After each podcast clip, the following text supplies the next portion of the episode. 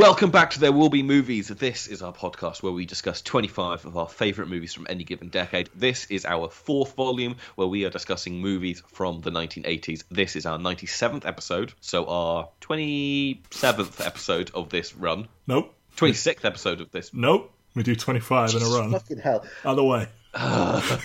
this is our 22nd episode of this mini-series. Uh, there are three left. We are still in 1988, and we are discussing Martin Brest's Midnight Run. Matthew, Yes. uh, before we discuss whether or not you like this movie, I want this to be a surprise because you had not seen this movie I had not. before we watched it this week. Are you still mad that we didn't do Beverly Hills Cop? Uh, yes, but not by much. Like, Okay. I, I, I think Midnight Run is a better overall made movie than Beverly Hills Cop. But like, I'm thinking of Eddie Murphy. I'm thinking of the charisma there. I'm thinking about how I found Trading Places to be iffier than I remembered, and I'm like, mm, we could have. Oh, you've been like "Look, Midnight Run rules, but like Eddie Murphy needs to be on this, and maybe it's his best thing he did in this decade, and just found something else. I think that is the thing is that like because we had Trading Places on here, Yeah. we knew we had Eddie covered, and I got to sneak in Midnight Run. But I think Oh, it's it's it's still uh, it, it's good. I, I like it a lot. I just I am like in our communist manifesto of trying to make sure everything major gets a representation of some kind. I'm like I would take losing the quality of Midnight Run to have the better Eddie Murphy movie in my opinion, and then just find something else to fill in the list. Yeah, 'cause Yeah. it would have. It would. have This would have taken the Trading Places spot.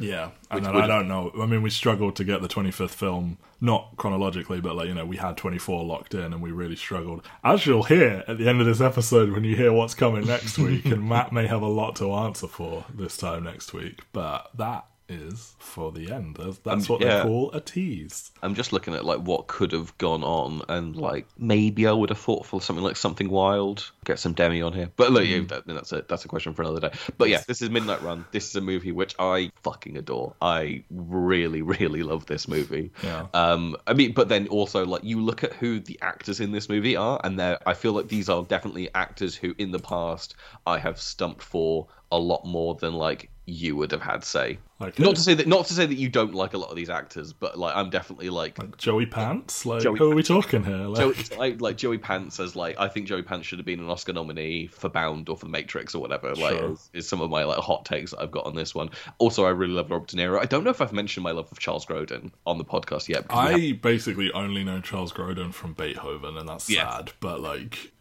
he is very good, and he was fucking in his fifties when this movie was made, and that kind of destroyed me a little bit. It's- the it's passage crazy. of time haunted me for about twenty minutes, and I failed to sleep quickly. it's crazy how young he does look in this movie. He does look young for like he's like fifty two or something like that, yeah. And then And- I was like, well, De Niro must have been a little, and he is a he is a bit younger, but like Robert De Niro is like in his eighties almost now, isn't he? And like, Yes. I guess like being more famous and more of a leading man, maybe he's looked after himself and had work done to maintain his youth. But like, I looked at like Charles Grodin and like the last years of his life, and I'm like, that is an old man. Yeah. and Robert De Niro still kind of looks like Robert De Niro to me, just less dark hair. So that part's sad. But no, Charles Grodin. Having now seen this, I'm like, right, got it. very Yeah, good. I would Very, I would good. recommend watching the Heartbreak Kid. Heartbreak Kid rules. Uh, the Elaine May movie from the 1970s. Like if we did a 1970s Oh, the volume, Heartbreak Kid, yeah, yeah, yeah. yeah, it, I would not. I would not have Heartbreak Kid on it, but Heartbreak Kid really rules. Mm. It's basically just like Charles Grodin marries a woman, and then basically they go on their honeymoon, but he keeps on like falling in love with other women. Yeah, it's the Ben Like- Stiller movie, but Yeah, I yeah. assume it's much better. Yes, Um, oh, it, it, it rules. It really, really. rules. But yeah, Charles Grodin's great. I love. I think the thing that makes this movie work is that like you have ostensibly cast two straight men against each other in a lot of ways, but both Yeah. of them have like a really good dry comedy that kind of like brings the comedy out of the other one. Well, yeah, it's it's it's it isn't that traditional like the wacky one and the straight man. It, it's it's the like I don't know the like animatedly pissed off one and the quiet annoying one. and like it's so funny that like this character of the Duke, like I feel if most other people had played it, the guy would be way more like over the top kind of irritating. Like an almost donkey and Shrek kind of irritating. I don't know why that's where my mind went. because we're talking Eddie Murphy. And he is just like so sedate and and he really picks his moments and he saves it all and it starts to build as it goes and it's such an yeah it's a really understated performance and it's like i want to say it's like really mature by him to like play it this way. I mean that's a 50 year old man and i'm calling him mature and i'm a tiny baby boy and that's patronizing but like yeah he just starts off as just this guy that's just like okay.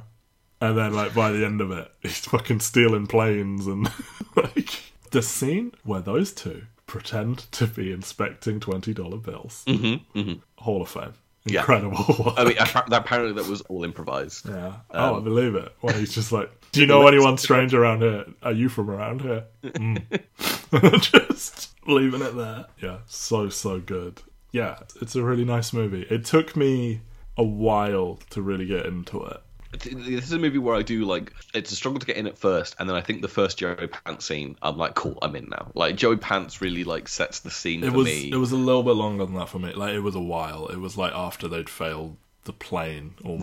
Right, okay. i'm like okay like yeah i get it. He's trying to get this guy here. The mob want him. The fbi want him. Rival bounty hunters want him. It was just somewhere in the drift of like them switching to a train. And then once they'd done like the same joke six times but every time it's great of like oh they outwitted the feds again i'm like at some point I'm like, wait, I'm really rooting for these guys. There's rules, and I think if I watched the whole thing again, I would like the beginning bit more. I mean, than this is this is the ultimate example of like a cable movie. Like, Yeah. I don't think I don't think it got as much play in the UK because obviously we've talked a lot about those movies that were always playing on TV Yeah, yeah, when we were kids, and like your RoboCops, your Indiana Joneses, your Jurassic Die Park. Hards, Jurassic Yeah. Park. Yeah, like like we know these movies from our childhood. This was definitely one that got play in America because there's a lot of American critics who I'm aware of who are like, yeah, this is a like indelible part of my. Yeah, I grew up watching Midnight Run, and it's on it's on Jerome's hundred favorite movies of all time, and, and all of that. Um, Yeah, like I mean, Alan Sepinwall, the TV critic, is like the biggest fan that I know. That's where I first encountered this movie, where like he would always mention it and all the rest of it, and like he would. I mean, the reason why the rant always sticks in my mind is because obviously in this movie, Charles Grodin says, "See you in another life" or "See you in the next life." I forget Yes. what the exact Yeah, line yeah, is. yeah. And Sepinwall would always like end the podcast with that line that he was on, Aw. and people would ask him like, "Oh, is this a reference to "See you in the next life, brother" from Lost?" And he'd go like, "No, it's Midnight Run. It's not a Lost reference. I know the Good the lines are very yeah. similar."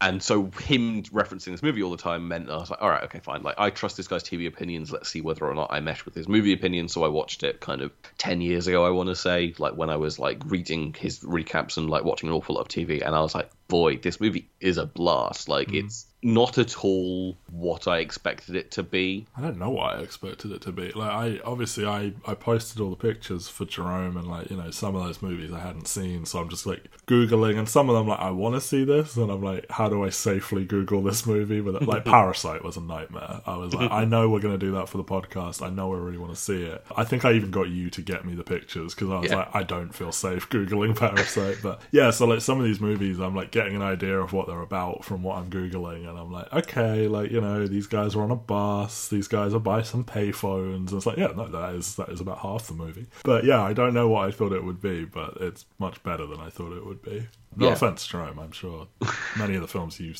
you've put on there that I haven't seen are good as well but yeah I don't think I would like love it and I think it is really good so Excellent. Yeah. Right, should we do some context around this movie? I mean, we've done a lot of context this year. We've done the Oscars. Yeah. We've done like the most acclaimed movies. We probably should have put money into the well Die Hard made more money than this Die Hard made more money than But- this, but it made more money than the movie we're covering next week. And Akira came out in 1990, whatever.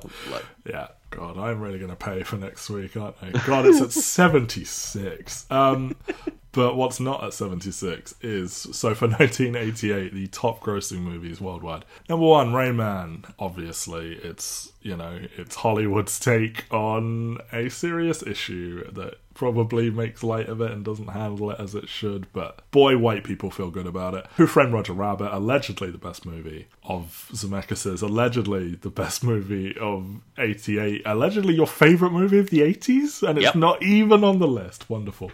Coming to America, and you know another good option, Freddie Murphy for the same year, so we wouldn't have even had to change the list that much. Crocodile Dundee 2. ah, true masterpiece. True masterpiece. Twins, another true masterpiece. Rambo 3. I feel every time it comes up, we have to mention. So first, First Blood colon Rambo. No, it's just No. First Blood. First Blood, right? First Blood Part Two colon Rambo. Yes. Rambo Three. Yeah. Fuck off.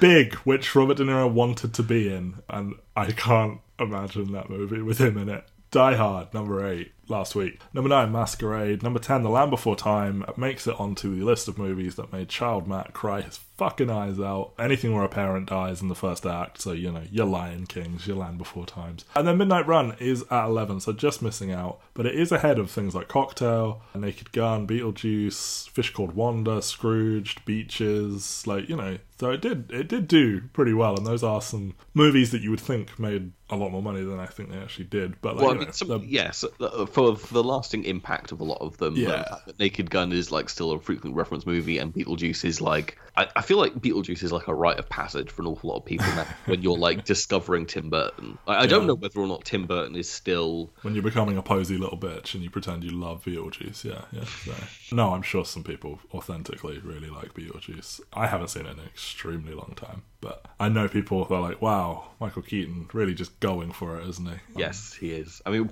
I think we need to take. So you mentioned Big. I did. I did mention Big. Obviously, a Big movie came up a lot in the last. It did, it did. But obviously, so yeah, so this is a movie that Robert De Niro was like actively pursuing. Oh, he, he wanted Big hard. He was he was trying to get Big to his worksheet by midnight. I don't know. Um, Yeah, he was he was intent on doing a comedy after The Untouchables, which Yes. which makes sense because this is Yeah.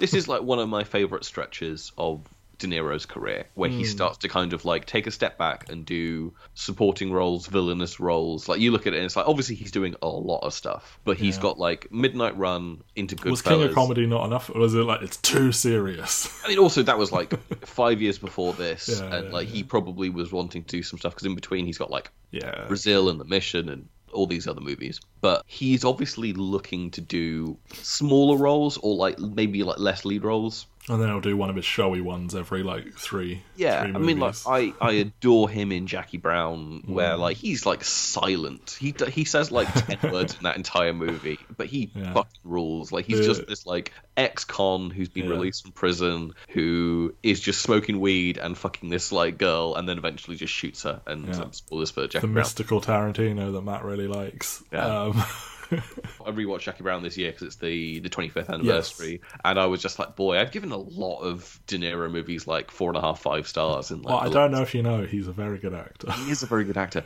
but I think we have to say so. He wants big, yes. and obviously this movie is a comedy, and I feel like this is his best comedy. The issue is, is that like when he decides to again go off to comedies and does analyze this, meet the parents, both of which I think just about use his like persona well enough. The mm. issue is, is kind of then the twenty years after that, where like he keeps on doing these these comedy movies, and all of them are just like awful. Everything is just lampooning his his cur- you know like you've got him playing a mobster in Shark Tale for fuck's sake. Little A million- Fockers yeah, a million Meet the Parents is you know I liked him in Silver Linings. I mean, that's um, the. I think I do think that David O. Russell comes in and kind of like saves him a little bit, and he does. Like, Fortunate for David O. Russell to be the person to save you, given I know David O. is, Russell know is it as a human being. But yes, you know, cute that they got him for Joker. Obviously he's fucking phenomenal in The Irishman. I think The Irishman is like a huge return to form. But obviously, it's the first time he works with Scorsese since the nineties. Yeah. At that point, but yeah, like His his big fucking shoes, though, man. I've seen. I haven't seen The Irishman, but I've seen those behind the scenes pictures of him in those giant shoes.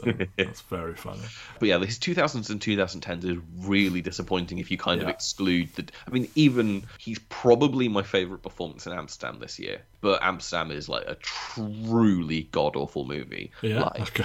like oh, There's a dear lot of people who are going down in flames with them. I don't know if you saw it being passed around on Twitter, but there's a scene from the conclusion of the movie where you've got like Bale, Robbie, David Washington, Taylor Joy, Chris Rock, Michael Shannon, Mike Myers. Oh, isn't it sort of like none of these people Rami are on the same page about how to play this scene, kind of thing, or like they're all almost making up the dialogue or They're all in the same room together, and just none of them are giving a good performance. And and like and like someone was just like, "Can you tell me where all of these characters are in relation to each other?" Because it's all shot in like Right. Shots of like two or three of them together at the same time, and they're in a circle, and you're like, can you tell me the geography of this room? It's Yeah, yeah, yeah. Is this, is this like um, Death on the Nile levels of, of big cast bad movie kind of thing? yeah, I mean, I yeah, genuinely like I was bored out of my mind. I've got it lower than Black Adam in my list of movies for this year. Um, Black Adam also not good, but like, Did you see? like Did you see that comment that Wakanda Forever did Black Adam better than Black Adam with with Namor? Terminator uh, 2 did Black Adam better than Black Adam. Because guess what? There's a kid on a skateboard who feels straight out of the fucking 90s in Black Adam.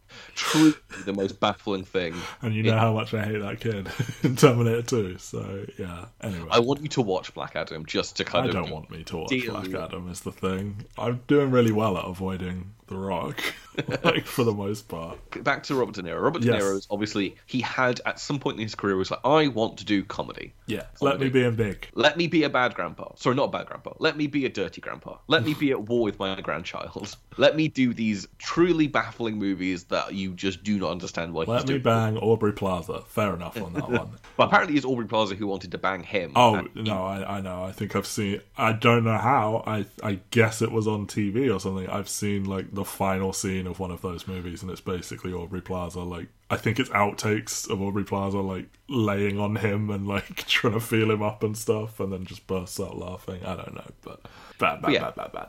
he settles on doing this movie. I, I can't remember who it is that like gave him the script, but like yeah, so like they, they he gets cast in this movie, Yes. and he is playing the straight man. Yeah, kind of. Except not. I think this is the best use of him because it uses the Robert De Niro persona really, really well. all of the charisma is there like like oh, the rage is there and then like the levity when they just it's the crux of the movie they're bickering and then they just stop and laugh about it and every time it's like so heartwarming Yeah. Do you know what the best?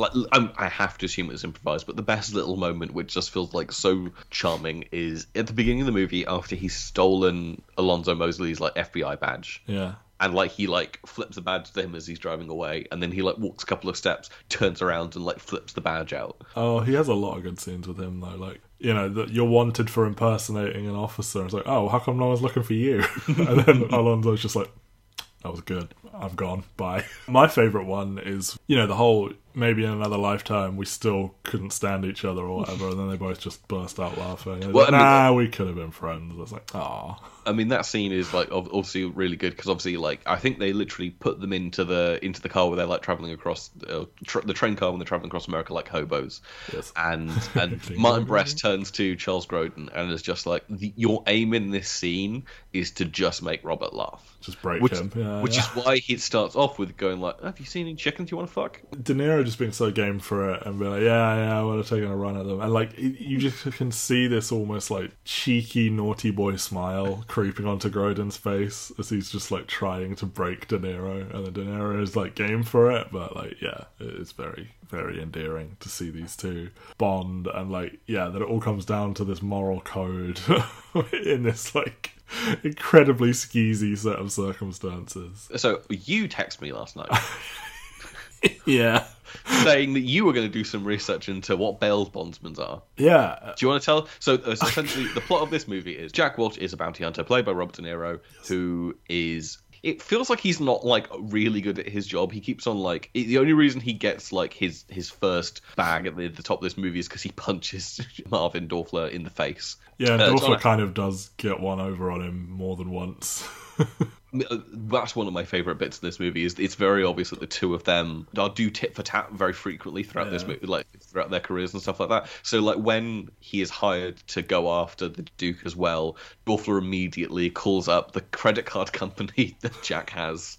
Gets his card cancelled. Yeah. Gets his card cancelled and finds out when the last charge was. It is fucked up that you can just do that. Oh yeah, uh, I'm this. Uh, where did I uh, last use my card? Thank you. Like, you shouldn't just tell people that. I'm I sure have to- these days you have to give some sort of password. Yeah, or- although like the amount of times that I've like called up a company and just had to give like here's my address, here's my like what my name is, and then what the last four numbers of my credit card are. Like that's the thing is because they use the credit card number as like to identify you. Yeah, yeah. that's where this is obviously like failed for. Like they probably have like punched each other out in an alley before and then like just gone through their cards, left everything on them, but like remembered their credit card numbers. Yeah, could he knows it. his number, doesn't he? I was like, oh, okay. But yeah, so like he he only gets the bag because he like tricks Dorfler into looking behind him and then punches him in the face. Hmm. And then then when he goes to see Joey Pants, Joe Pants gives him a huge client Yes. where I mean worth four hundred and fifty thousand dollars. I mean, that's that's the thing that's confusing to me about this Okay. movie is I- is uh, I- is obviously no not the amount of money, but the fact that like Joey Pants.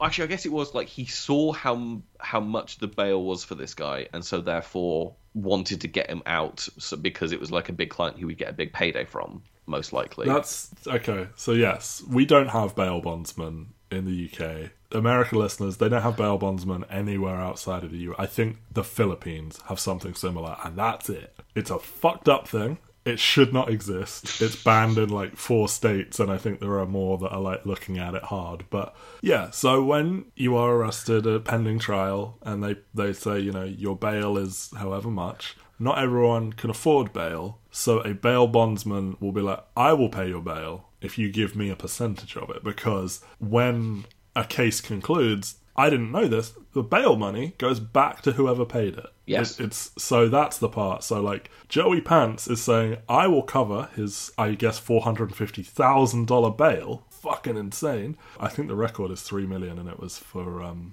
the real estate guy who killed his Robert Durst. Yeah, like yes. three million. I think it was a million, and then he skipped on it, and then they got him again, and then it was three million. But anyway, four hundred fifty thousand dollars for the Duke. So Joey Pants has paid his bail, and then he's fled. So if Joey Pants can't get him to court, then Joey Pants is out four hundred and fifty thousand dollars. And I guess the amount that because he's offering Jack a hundred thousand, so he must then be pocketing some amount on top of. So like the percentage that Duke did pay must be like 500 grand or something, which is a lot. Like, Yeah. like, but I mean, he's he's walking around with 15 million. So like, the fucked up part is that like, I mean, it, not everything Jack does is legal, obviously, and that is a part of the movie. Where I'm like, surely he is so arrested so soon, but like in principle, he is legally allowed to pursue this man, handcuff him, force him to come back and he is like fully deputized to do this despite not being any kind of law enforcer. And like the number of people that are just like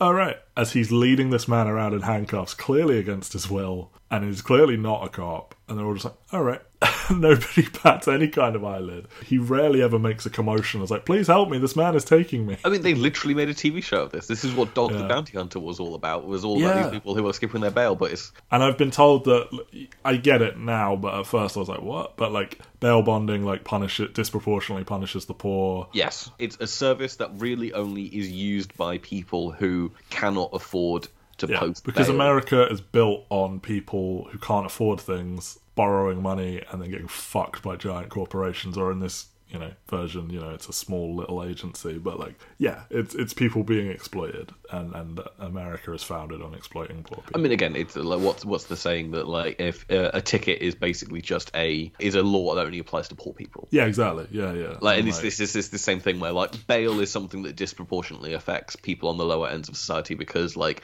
even if it is like two hundred and fifty dollars for bail for someone who was like found with marijuana, that's two hundred fifty pound or two hundred fifty dollars that isn't going to go towards groceries or Yeah. petrol or all of these different things. I really like how Americanized and British that sentence got when I said instead of gas. petrol. Well, it's not a gas, so um, I know it's gasoline, but like it's fucking stupid to call it gas. But then again, I guess we're calling it petrol. It's petroleum. But anyway, it's just it's just a horrifying thing. I'm like, what? What do you mean that they like just basically become their like debt collectors? Or like, we're gonna fucking break your legs if you're not in court in two weeks, kind of thing. And everyone's just cool with this. I'm like, oh, America. But yeah, that was. Is- I, I did have to stop and be like. Sorry, what's a bail bondsman? like, It is also funny though that like it also feels somewhat like there is no extradition within states of America. Like there are like four where you it's not legal, and I think in some of them it's like you can't use a bounty hunter, but you can do it yourself. So Joey Pants could. That's that's the extra layer that makes this fucked up for me.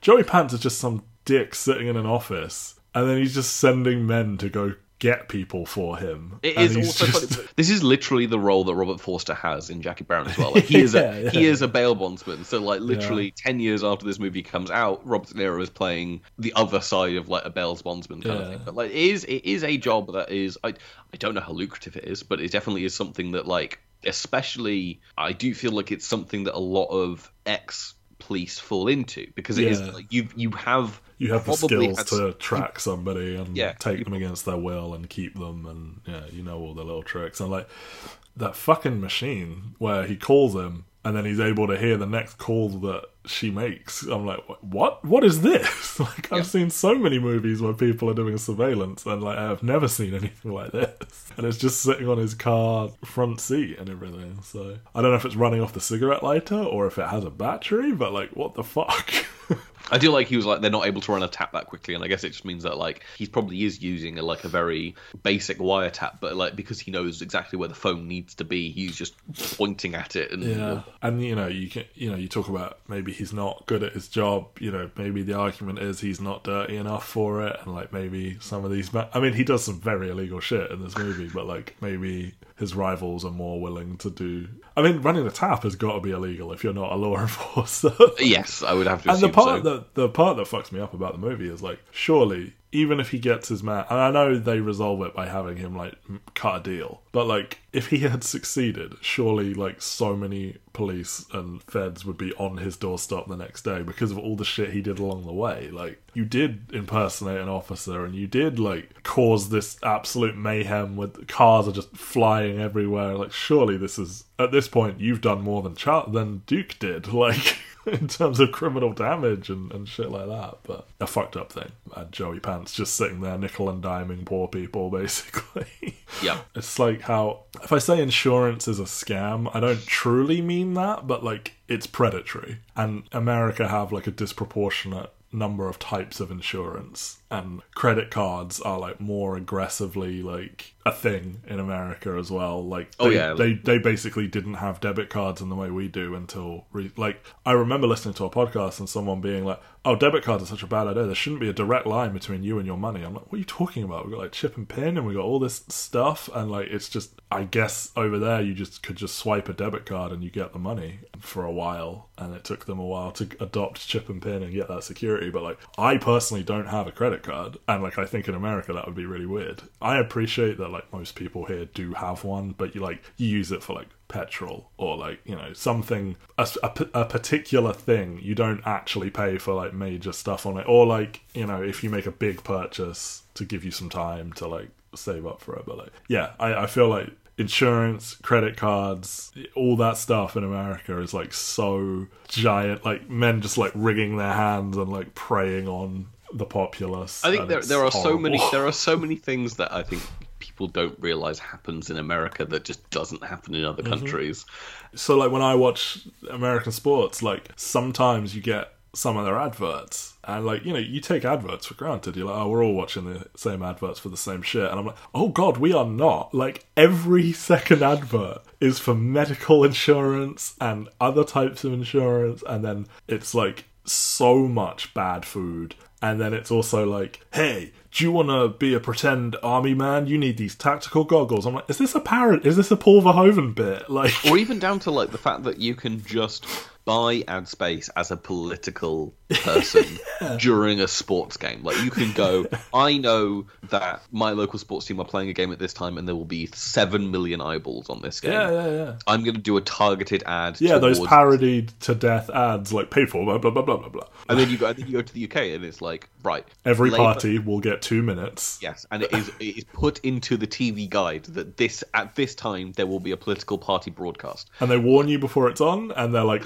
"This is a political party broadcast. These are their views. We are out. Right there you go. There's your warning. Here they go. They get their two minutes. Every one of them is going to get two minutes, and then we're all done. And they're like, "This person fucks goats," kind of thing. This Democrat has murdered 17 children and stolen their adrenochrome. Yeah, it's Do you want them to run your country? Look at the price of gas, and you're like, the price of gas is up everywhere. This is not like I think it would blow American minds to realize how little insurance is being marketed at us on a daily basis, and that like I've never had to like just the number of medical insurance things, and I know that like that's an obvious one that like they don't have free healthcare, but like seeing it in action, that it means that there are just this disproportionate number of like Yeah, ads for medical insurance. I'm like, oh my god, this is I have- horrible. I have two insurance claims against myself and my belongings at this point. It's, Yeah. life, it's life insurance because I own a house. yes, and you legally have to, Which is more to protect my mortgage than anything. Exactly. Yeah. It, you, a, a requirement of a mortgage is life insurance. Yeah. And like that makes sense. Cool. I have that too. And the other one is contents insurance because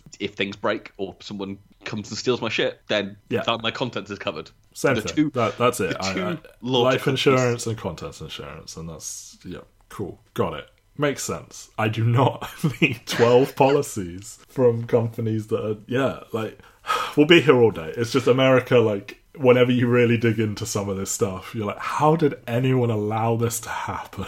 corporations and whatnot. But yeah, like I mean, know. it's it's funny that like this is So once you get over that hurdle of, of bail bondsman, like I was like, sorry, what is this premise? I get that everyone's after the guy, and I could have just let it go, but I was like, no, seriously, what's a bail bondsman? And I had to just go Google a bunch of stuff because, like, the Wikipedia article for a bail bondsman. It's one of those where it's like you have explained it using other words that I don't know and don't understand conceptually. This has not helped me. Goodbye.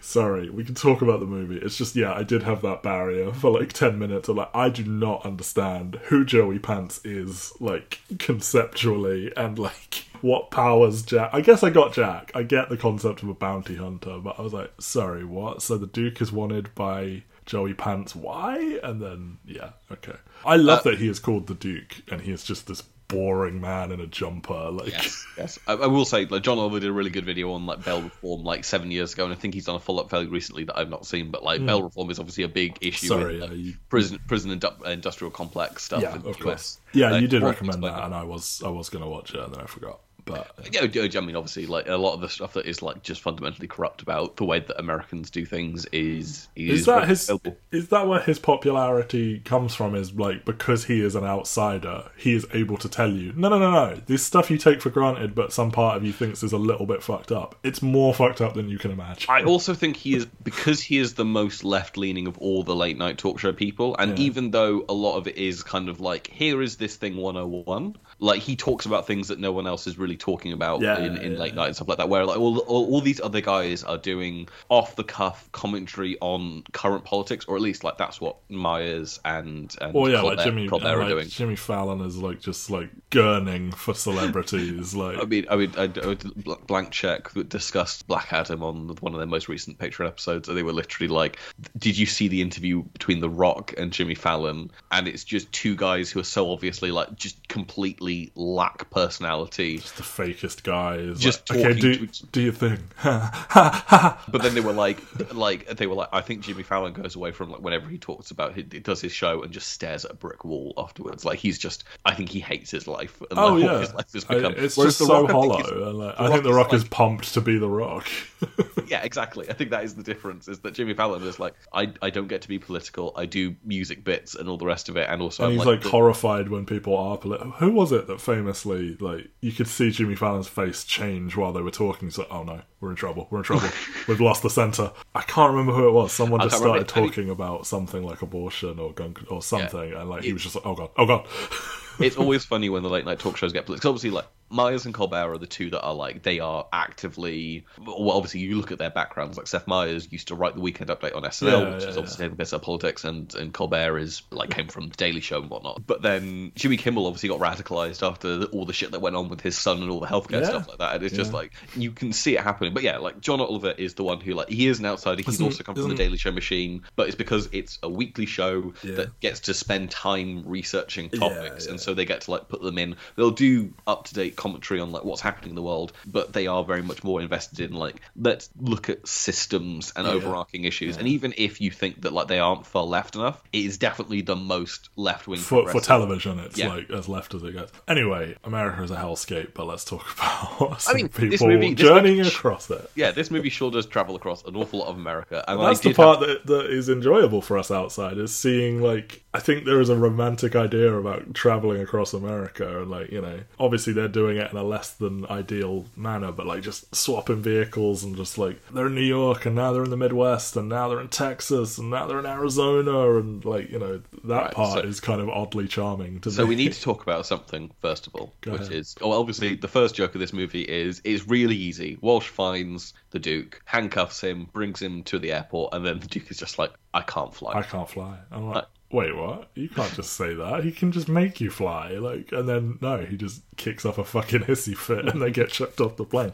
Also, I was like hundred percent convinced that wasn't a real plane because of the dining Size of the table and the well, the size of the aisles too. But there's like a full dining table with like cutlery all over it, and I'm like, I have never in my life seen this on a plane, and I'm like, is this just a set? And maybe it is, but like, It um, probably is a set, but also like I think you have you ever flown first class? No, but like I've seen first class and enough things, and I'm like, why is there just a full dining table in front of just these guys? like, Uh, because they couldn't have the seats and they needed to make sure that they got them in the full shot. I have to assume is like the course. overriding reason for why that happened.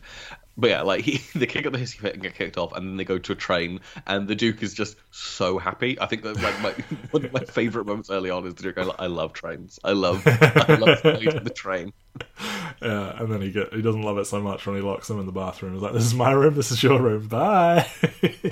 But yeah, like so, were they always going to get off in Chicago? Is my first question, or do they get off in Chicago for like? well, at first I Chain- thought he was trying to get him because he first promises he's like, "I'm going to get him to you by midnight tonight," and I was like, "Oh, is that the deadline?" I was like, "You are not going to make it on anything but a plane." But then it's like Yeah. he's got like five days, but he's like promising him in one at this point. But yeah, well, as soon as they board a train, I'm like, "Well, that's going to massively delay your journey." But It massively Yeah. delay your journey, but also it's a lot, lot quicker than driving. And then you remember, oh wait, America has kind of completely abandoned trail transit system. I don't actually know where trains go to in America. Like, is there a train you can get from New York to LA? I could not tell you, but I know that they're like you know Elon is actively suppressing the development of trains and coming up with ideas, and everyone's like, "That's a train, which costs less than all of your dumbassery. You should just have high speed trains across your country." Uh, Well, now, now, now I'm looking at a train map. This looks like a mess. Wasn't there that like somebody proposed like a hyperspeed rail, and there were like ten lines or, or fourteen or something, and they literally went all over the country, and you could go from like New York to Florida in like three hours or something, or four or something, which is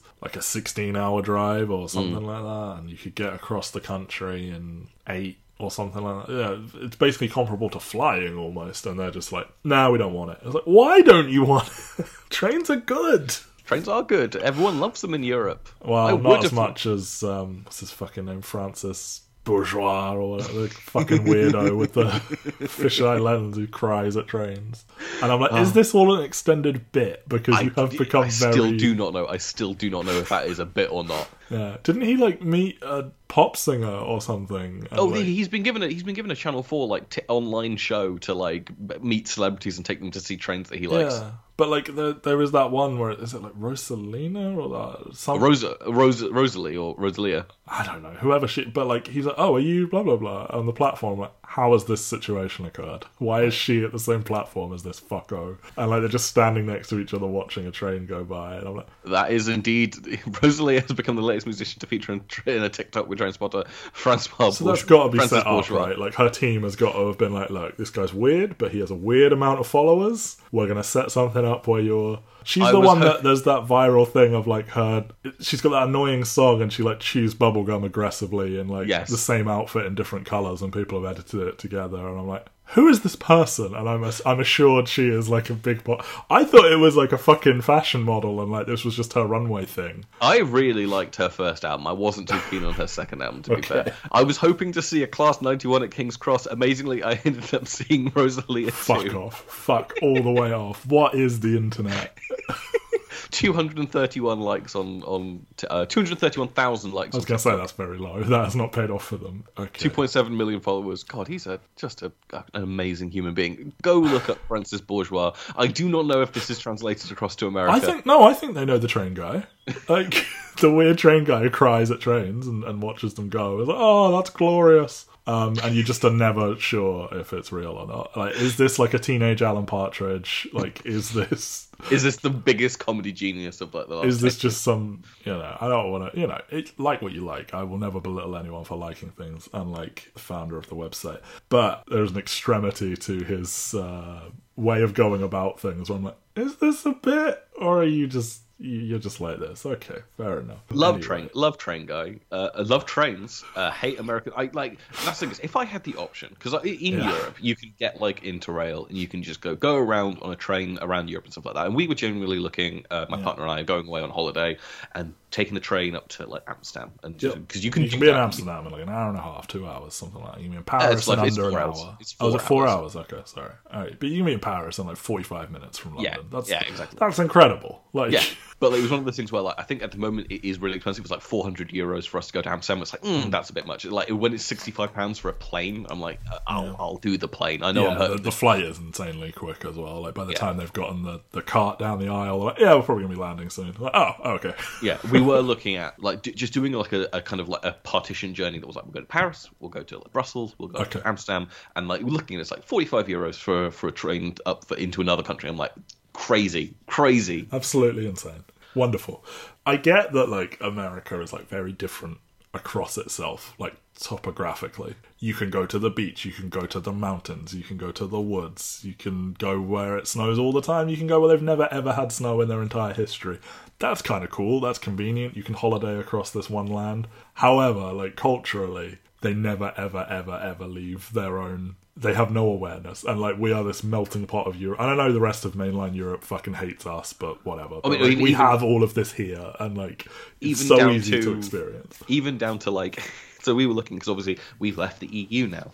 Yes, which means that we don't qualify for roaming data charges when you're in Okay, main, mainland yeah. Europe anymore. So we were oh god, do we not? Oh god, at the greatest thing of the last five years was being being able to go to Europe and just being able to get to use your phone. yep. Like full Incredible capability of your revelation. You can just walk around the city with Google Maps. It tells you every fucking station to get on, get off, when the next one is. Incredible. And We don't qualify for we don't qualify for that anymore because we left the EU. So we so the they don't have to listen to EU laws and we don't. have That to may abide by them. be.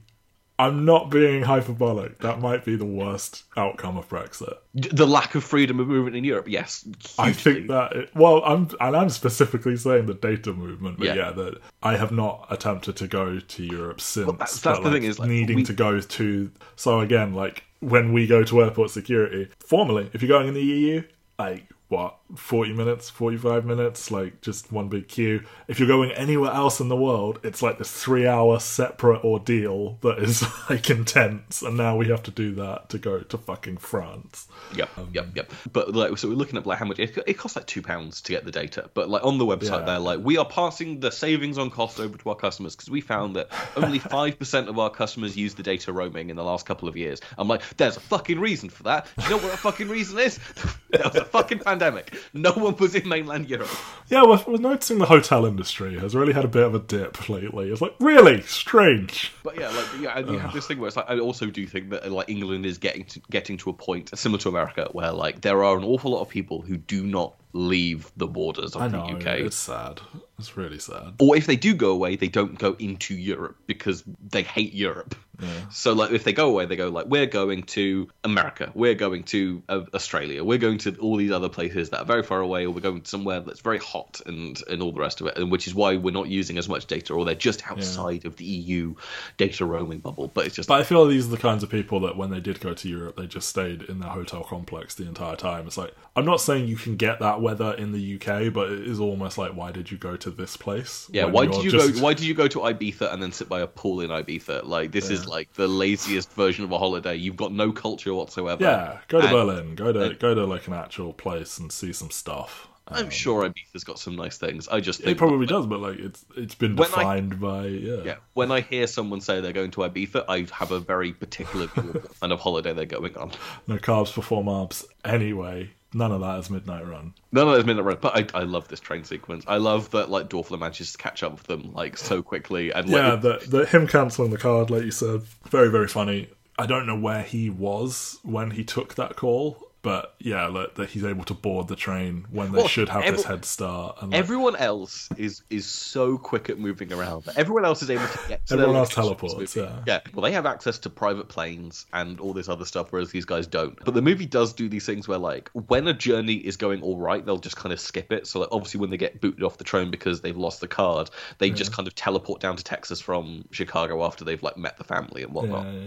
And Which is also, I, very- long ass journey. Yeah, true, true. It's very funny to me that Dorfler is odd offered twenty five thousand dollars for the same job Jack is doing for a hundred, and he's like, "This is a big score," and then like he's like, "Wait, how much are you getting?" And he lets go his current client, doesn't he? He's like, Yeah. "It's your lucky day. Fuck off." And like, surely you're costing somebody some money here, but worth it for the twenty five grand and the revenge against Jack, I guess. But yeah, and like you know, time and time again they do this. Like, right, we fucking got him, and they just get off two stops earlier. And it's like, ah. And then like, somebody really helpfully is like, he could have got off at any stop along the way. It's like, yeah, no fucking shit. So just just to say, uh, Yeah. going from Chicago to Amarillo, Texas, is Oh, that's a like ten hours. 60, 16 hour drive. Sixteen hours. Okay, yeah, and that's like that's not straight down, but it's yeah. Oh, I mean, because obviously that, that was me just trying to figure out what the geography of this journey is. Because obviously New York to LA is a flight, not a bad flight. Yeah. But then they get the train from New York to Chicago, which is where I think Illinois is one of the states where you can't be a, a bounty or a, or a bondsman. So I guess Jack is technically conducting illegal business while he's in Illinois, but never mind. yeah, and then then they make a, a skirt down to like the very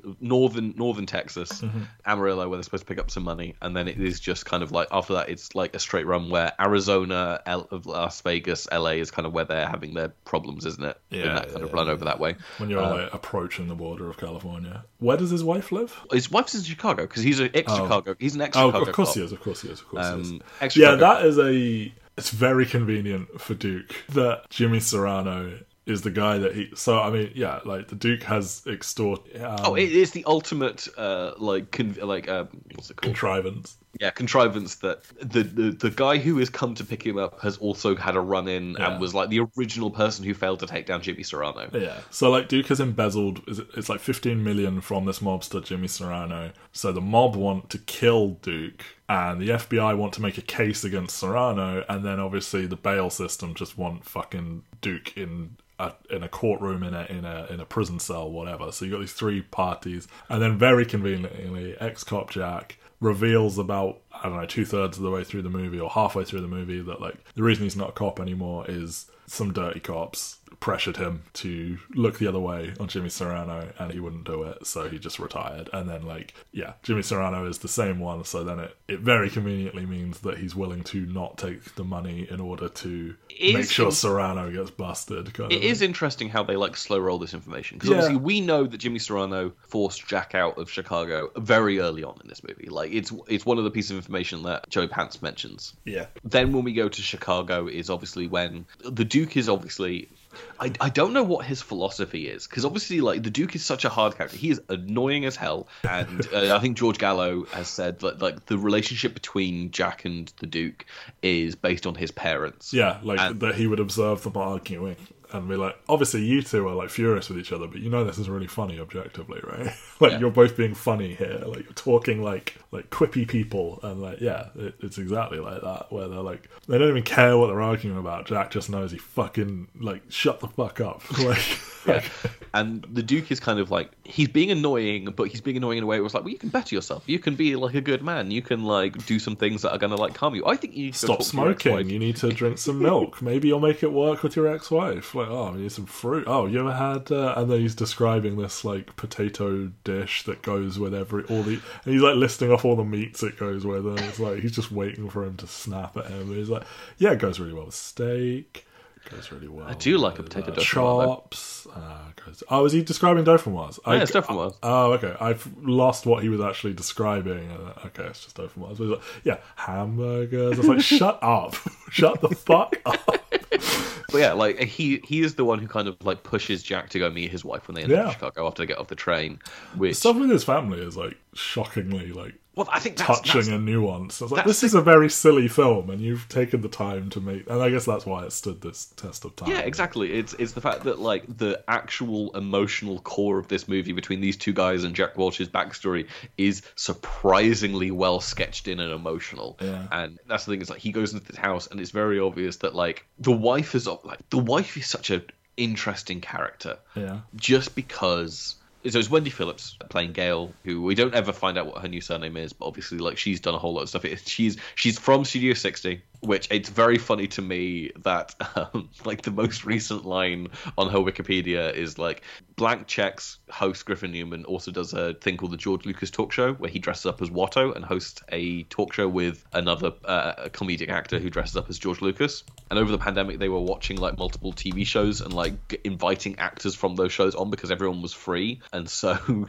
they invited this woman on to watch her episodes of Studio 60 on the Sunset Strip on a live stream, talking to George Lucas and Watto. And it's very funny to me that Wendy Phillips has that in her Wikipedia line when she's like, she was in Airplane 2 and in Bugsy and in in Midnight Run and stuff like that. And apparently it qualifies that she was on a Twitch streamed binge of a TV show that she was on 10 years ago. Qualifies it's an interesting thread to needle on this because it's like she's obviously divorced or like her and Jack have gotten divorced because of like all the shit that was going on. He was accused of like having drugs on him and like kicked out of the Chicago PD. Yeah, they planted heroin when, Yeah. when he wouldn't play ball and let Serrano do his thing. And I think she doesn't doesn't believe that he did that. I don't think she believes for a second. Hmm. But the issue is, is like it's very obvious that there are corrupt cops, and she's married like one of the corrupt cops who's taking money from from the mob and stuff like that. And it, it does put her in a weird position where it's like, Yeah, like Yeah, you why- wonder if like Jack did not cope well with not being a cop Yes. anymore. You wonder if she's like got some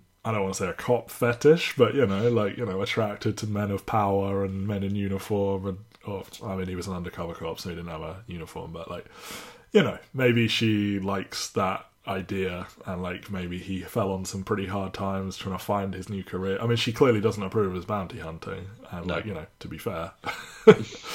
but there is also this element of like it's not quite like Die Hard, but there is sort of an element of like you kind of think she's still a little bit hot for him when she like first sees him, and then when they actually start talking, she's like, "Oh no, fuck you, you're the worst." I mean, I mean, the fact that like yeah, they they obviously have chemistry Yeah. together when he shows up, but they, again, it falls into the same thing where like it's immediately bickering and arguing between each other, and it only softens the moment his daughter walks in. Yeah. And it's also nice because obviously so many of these movies or so many so many TV shows and movies about divorce have the person who's gone off and like when they're the when they're the, the focal character of something and we know that they've left or not spoken to their child in in god knows how long for reasons that are intensely personal or they've done something secret behind their back to like actually help their child's life yeah, yeah, yeah. you have the, the the resentment in the in the child where it's like you left me you Yeah, never yeah. you've never spoken to me and all the rest of it but she's like, "This man hung the moon. I, I adore him implicitly. He is my father, and That's it's because I really cute."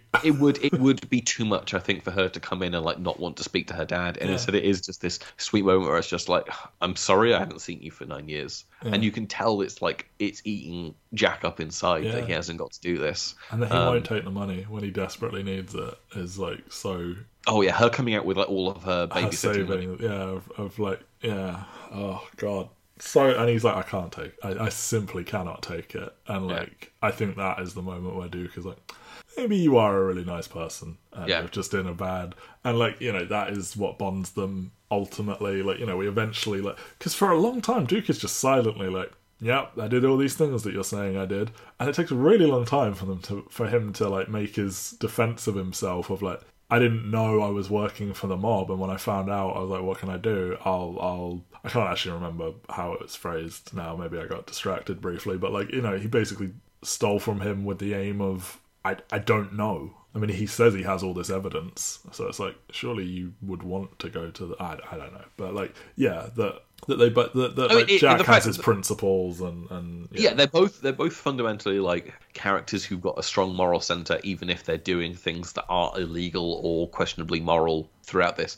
I mean, obviously, you have the fact that the Duke donated all of the money to charity. Like that that is the, the first thing Right, you find okay, in front of this is yeah. that all the money was given to charity. okay, So he's got all this except evidence, for his money belt of three hundred grand. yes, and presumably some more to help him get out of. Yeah, yeah. So like maybe he kept like you know a million or something. I don't know. Like, It's weird how he like back to the bail bondsman bit just for a second. No, because it's super fucked up. It needs to be talked about. Well, no, I'm just saying, like, if you have this system set up in this country where, like, well, I guess you don't need a passport to fly, but I'm just Nope. like, surely there's some, you know, well, internally in America, but I'm just Yeah, like, surely there's some kind of way where you end up on a no-fly list. Like, if you Yeah. book a ticket in your name, They and pick you up immediately, and you're like, ah, it's you. We've been looking for you. anyway, anyway, I've anyway. seen I've seen a Bourne movie. I know how this works. He But yeah, they to they travel down to. Amarillo, travel down to Amarillo, and they're supposed to. We're not really getting into like the Or like, yeah, somebody in Joey Pants' office is like talking to the feds, and they're also ta- they're wiretapped to the feds, and someone in the office is leaking the information to Jimmy Serrano's team, which is like Tony right. So they're like double survey. Both both of the pursuers know exactly where he's got. Yeah, okay. That's yeah. thing is, like, and that's that's what's so funny about this movie. I think is obviously you've got all of these different people who are butting heads against each other, and I think the reason why it works as well as it does is everyone who is trying to do this is incompetent. Like Yeah. literally everyone is incompetent, and it, it becomes a comedy of errors where every single Yeah. time they fuck up in, like very similar ways, where like someone will get something over on someone for about five minutes, and then the tables will turn and someone else will have something over on them, and it feels like obviously a movie that this is very similar to is Plane, Trains, and Automobiles Yes. in terms of like buddy comedy of like traveling across like Yeah. long distances of America.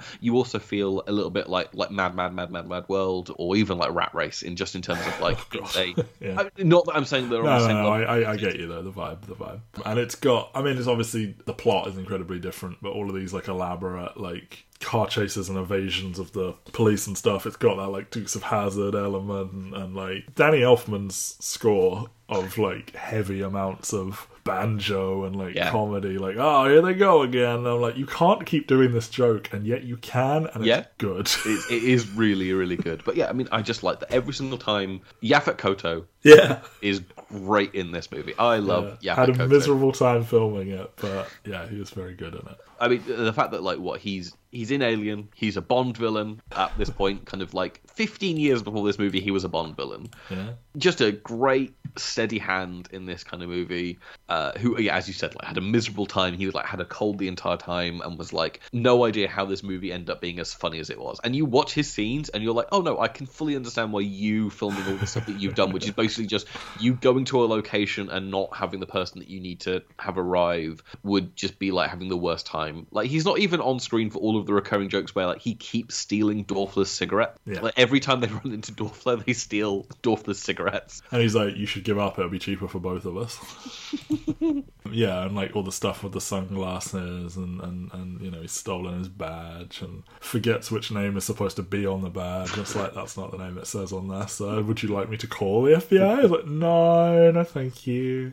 Yeah, all of that is really That's it. The movie, the movie sets up so many like recurring jokes and elements that they can just pull out at a moment and get a laugh out of you because like it. I don't even know if it's playing by rules of three, but like the, the sunglasses come up so frequently. Like when when Yeah. they steal the car in Chicago. In, in no, yeah, So then they got off the bus in Chicago and they put the sunglasses on the police car that they've stolen. Yeah, and he's like, oh, it's just a little inside joke. Between Yeah.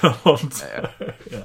I mean, we I really like- are jumping around. I but, like, I like that they the everybody gets caught like repeatedly. Like Yes. they, they've got them like three times, and like Dorfler catches them like twice, and at one point the mob catch them, and we get this ridiculous scene with like Duke jumps in the fucking water, Well, and we like, got that's- helicopters shooting at cars, and It's so funny how grounded like almost everything else in this movie is, and then when they're in Texas, they're just like, right now Oh, we have sense. Yeah, now we have a sniper in a in a helicopter, and we're gonna have like a, an escape through the river, and it's gonna be like Jack's gonna shoot out the the like rear propeller of the, of the helicopter and blow it up, and yeah, it is all elaborate. And like twice they have Duke be like, "Do you promise to let me go if I save you?" Like so, so like Jack has to jump in the river after him, and like you know it's heavy, heavy current, and he's got this giant tree branch, and he's like, "You're making it difficult for me to do the right thing." He's like, "Yeah, fine, I promise to let you go." And he's like, "No, I don't." So then when they're like,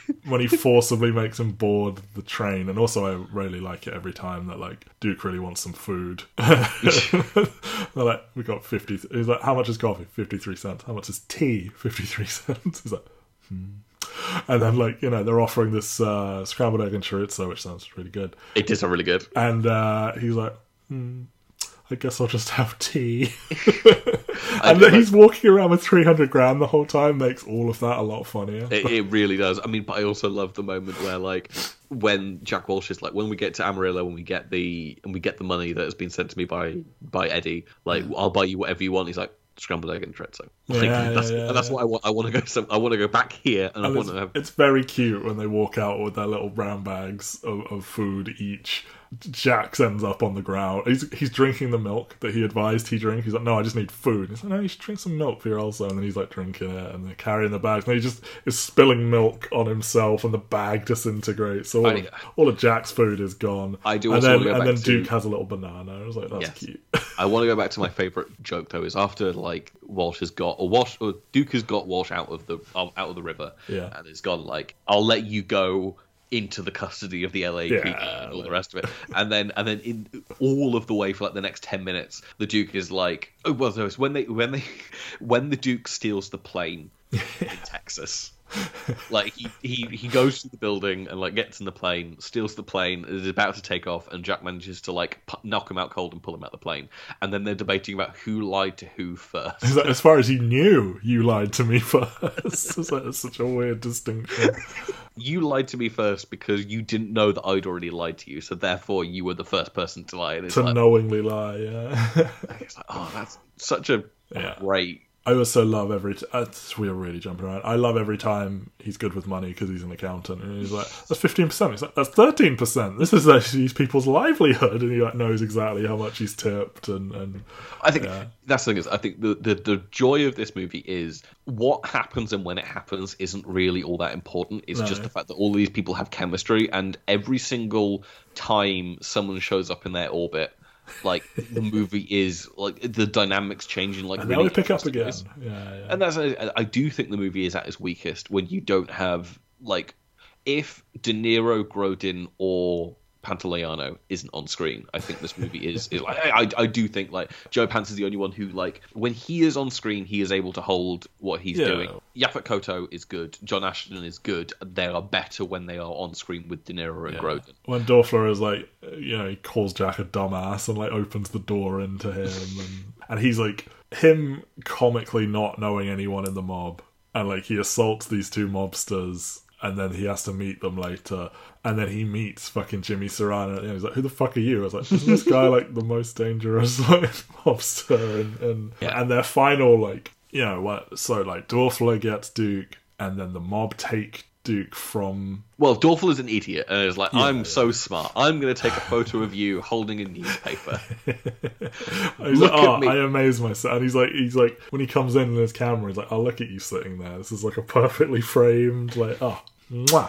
Then the And moment he shows it to Tony Darvo, Tony Darvo looks at it and goes, "The name of the motel is on it's Yeah. on the towels." we- we'll be taking him, thank you. And then Jack, you know, Jack knows he's lost, so he gives himself up to Mosley, and then he cuts that deal where, like, he, the bluff about the discs. Which is it even true that Duke says that he has all these, like, you know, he knows all this stuff about them, and then Jack is like, "Oh, I've got discs. I'll swap proof for the witness." And obviously, Jimmy Serrano's like, "Oh, take the discs and then shoot them both anyway." And he's I don't know why he's in the middle of a fucking airport. Like, how are you going to go shooting people in an airport? I mean, I know Yeah. it's 1980s America, not 2000s America, so there probably aren't security guards. There isn't. like- you used to be able to just walk right up to a fucking terminal, like with nothing. Ridiculous. as we learned yesterday or a couple of weeks ago with Broadcast News. Yes, it is cute when Jack gets this like rush from being a cop again. He's talking shop with Alonzo about all the charges they could get him on, and he's getting wired up, and you know he's going in, and you know it seems like this is genuinely spiritually fulfilling for him, and probably contributes to him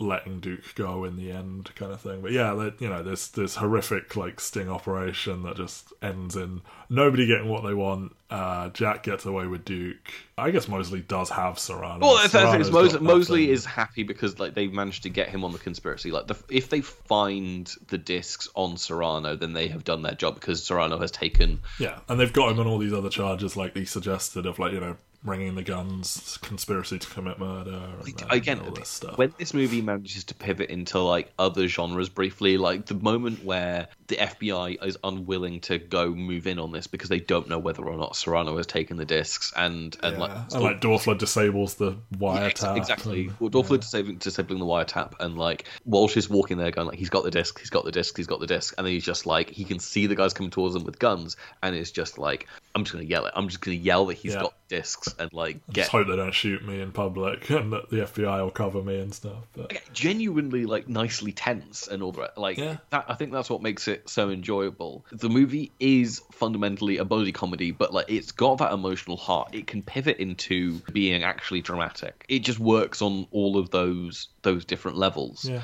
Um, And then to just have it quietly, like Jack lets Duke go, but he needs to know he could have gotten him there in time. And then he is obviously rewarded by life. You know, the karma of being handed the 300 grand. And when he's And- calling him back, he's like, come here, come here. This better be good, you fuck. And I was like, yeah, it's 300 grand. Oh, okay, cool. It's like, it's not I- a bribe because you already let me go.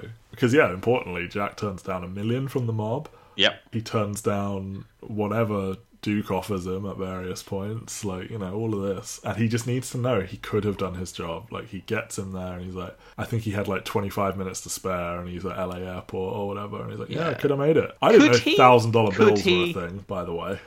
Could he have made it? wow. He, I'm just. I'm, LA traffic's notoriously bad. Yeah, but maybe maybe Pants is near the airport. I don't fucking know. Dollar bill denominations. Let's find out. I mean, I, I guess I know they exist, but like, I don't think I'd ever seen one before. So they they currently do 1, 2, 5, 10, 20, 50, and 100. They no longer issue 500, 1000, 5000 or $10,000 bills. ten thousand dollar bill. Yeah. Who the fuck was that for, Mister Uh, Burns? Like, Ex- exclusively for movies, I have to assume. I want a movie now today's to go like. I remember when we used to do like this stuff in briefcases, and we could fit like so much more money into. yeah, you could bring like a million dollars in like a like a like a wallet almost with ten thousand dollars. And now, and now it's three briefcases just for a million dollars. What is this? I love every time they do those jokes of like they want to fill a briefcase with money and they realize it takes a lot more than they need, so they have to turn it into dollars or something. But yeah, The one hundred thousand dollar bill was only available between 1934 and 1935. uh huh. And um, what happened shortly before that? Maybe this was a contributing factor. It. it has Woodrow Wilson on it. Of Everyone's course, favorite. everyone's favorite president. president. Yeah, right. That's a lot. I do just want to run through some people who were considered for the Charles Grodin role because obviously Charles Grodin is not a box office draw. As No. you said, like he is someone who most people knew for being the dad in Beethoven. Isn't that after this? It is after this, but Yeah, obviously but- at this point, yeah, like this is four years later. He's the dad in Beethoven. But Robin He Williams is also the big he is one, also right? in Clifford. Have you seen Clifford? no Oh, Matt, you need to watch Clifford. the big red dog. No, Ah. Clifford is a slapstick comedy movie starring Martin Short. Um, right, okay, but Martin Short playing a ten-year-old boy. Oh, and Charles Grodin plays his uncle, who is taking care of Clifford. And basically, Clifford is like a demon child who, if you don't do what he wants you to do, he will destroy your life. It is an intensely weird movie because doesn't again, sound good, but it's weird. guess I'll It's more than trust anything. I'm not recommending it as like this is like Okay. one of the great comedies of the of the 90s. you need to have experienced it. Just yeah, it- like it has probably the greatest fake theme park ever made for a movie though. Oh God. Okay. it's intensely bizarre. I would not going to say recommend it, but like it's just, it's got Charles Grodin in it, and I I'm a fan of Charles Grodin. But And yeah, I- Charles Grodin, like obviously, like he starred in like Heartbreak Kid in 1972, and then it really is just kind of like sporadic roles. But like when he's on, he's fucking great. It's a Muppets movie, right? Yep.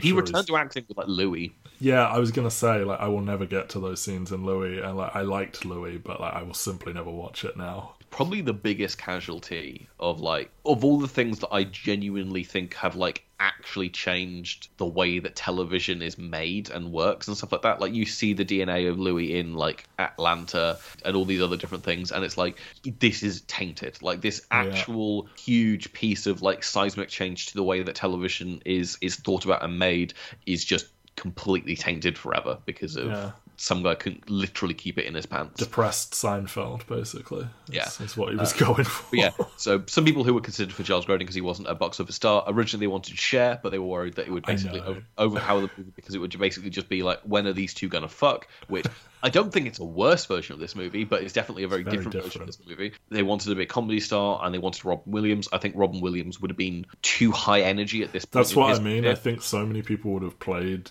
Duke as more overt, like I said, like Donkey from Shrek, like overtly annoying. And I think Grodin almost tastefully chipping away at him over the course of an hour and a half is so much more entertaining. Yeah, and then obviously Bruce Willis was the other one who was kind of like mentioned as a possible co-star, but I don't know if that is for the Grodin role or whether or not Hmm. that would have been like would he have played like Ashton or would he have played one of those other guys? Mosley, maybe? I don't know. Maybe I mean, but that's the thing is like it, it, it's or an rival bounty hunter. Yeah, it's an interesting one to kind of like think about in terms of it. Joe Pants rules. We're singing with hair.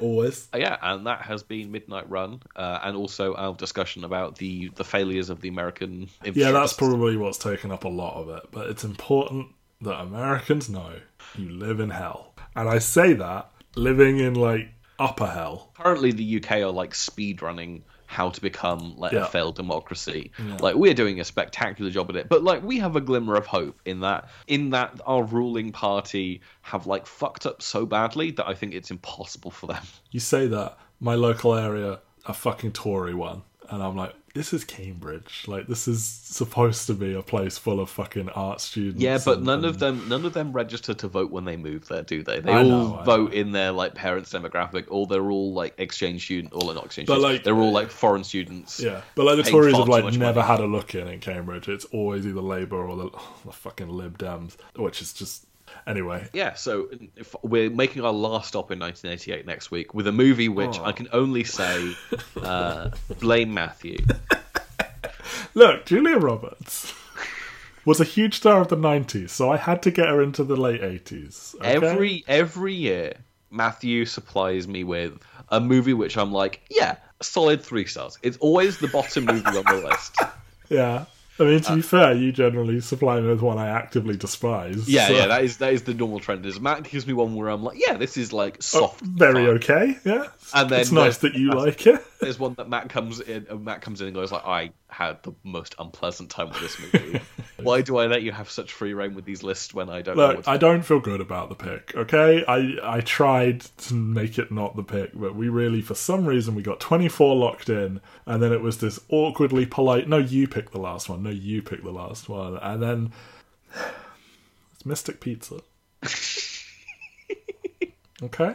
Excited to discuss Vincent D'Onofrio. Yeah, and that's the part where I'm like, is this the bit? I did this purely so that we could talk about D'Onofrio on this podcast once. And I'm going to say that is the bit. I did this for D'Onofrio. I will watch Men in Black, and we can discuss. Men in Black was on the 90s list at one point. It was. We didn't get to talk about. We did get to talk about D'Onofrio very briefly in Hawkeye for his like one episode. I've also now watched Strange Days fairly recently, and and Full Metal Jacket fairly recently. So I'm like armed with him Mm-hmm. this is my rifle. There are many like it, but this one is mine. I also kind of want to watch Adventures in Babysitting because that's another Black episode on Full Metal Jacket, and the idea that Vincent D'Onofrio played Thor in that movie, and the same the same year that he played Pyle is well, he didn't obviously play Thor, but like one, uh, one of the characters yeah, then thinks he looks like Thor, and it's like boy, Vincent D'Onofrio has got like an insane body type where he can be. Mm-hmm. He's such an imposing figure, and he can fluctuate between being looking kind of like overweight and then also being like the most built Yeah. strong person you've It's ever seen. You'll- can play it for laughs, or you can play it for terror. Yes, exactly, exactly. Um, Um, yeah, we're doing Mi- Mr. Pizza. I kind of, for like 22 weeks, I've been assuming that you wouldn't have to say that sentence, that we would come through with the last minute change. But here we are, we're doing Mystic Pizza. Maybe mistakes have been made, but we're probably going to have fun with it. So leave us alone. Get your own podcast. It could have been worse. We could have been discussing all the kind of like the bizarre Midnight Run sequels that exist Yeah, I that don't feature any of the actors that actually want to be in it. They're actively pursuing making a Midnight Run 2. Also, Yaphet Kotto reprised the role of Alonzo Mosley in a Larry the Cable Guy led comedy movie called Witless Protection. That's Witless Protection. We didn't need to do that entire rant about how fucked America is. That Larry the Cable Guy became a star is a damning indictment more than any other. Anyway, Larry the Cable Guy Oh, is the lead of a Pixar movie. is he? Cars 2. Oh god. What Um, if Larry the Cable Guy became James Bond? Uh, the David Cross, Larry the Cable Guy beef. Dark chapter in the internet's history. Anyway, right, let's wrap this up. We are. It's 11 a.m. I need to go. I'm punishing you for this at this point. Matthew, yes. I have a question for you. Uh huh. Will there be movies? Okay, so here's what's going to happen. You're going to give me 20 minutes of a movie now. I will then promise you a movie next week. However, if the movie doesn't show up, then you know I'll, I'll have to go and hunt it down I, across. I, I would rather just a pizza, to be honest. Okay. Well, I mean, I can I can promise you a pizza. Great, thank you. Okay. Cool. All right. Bye, everyone. Bye.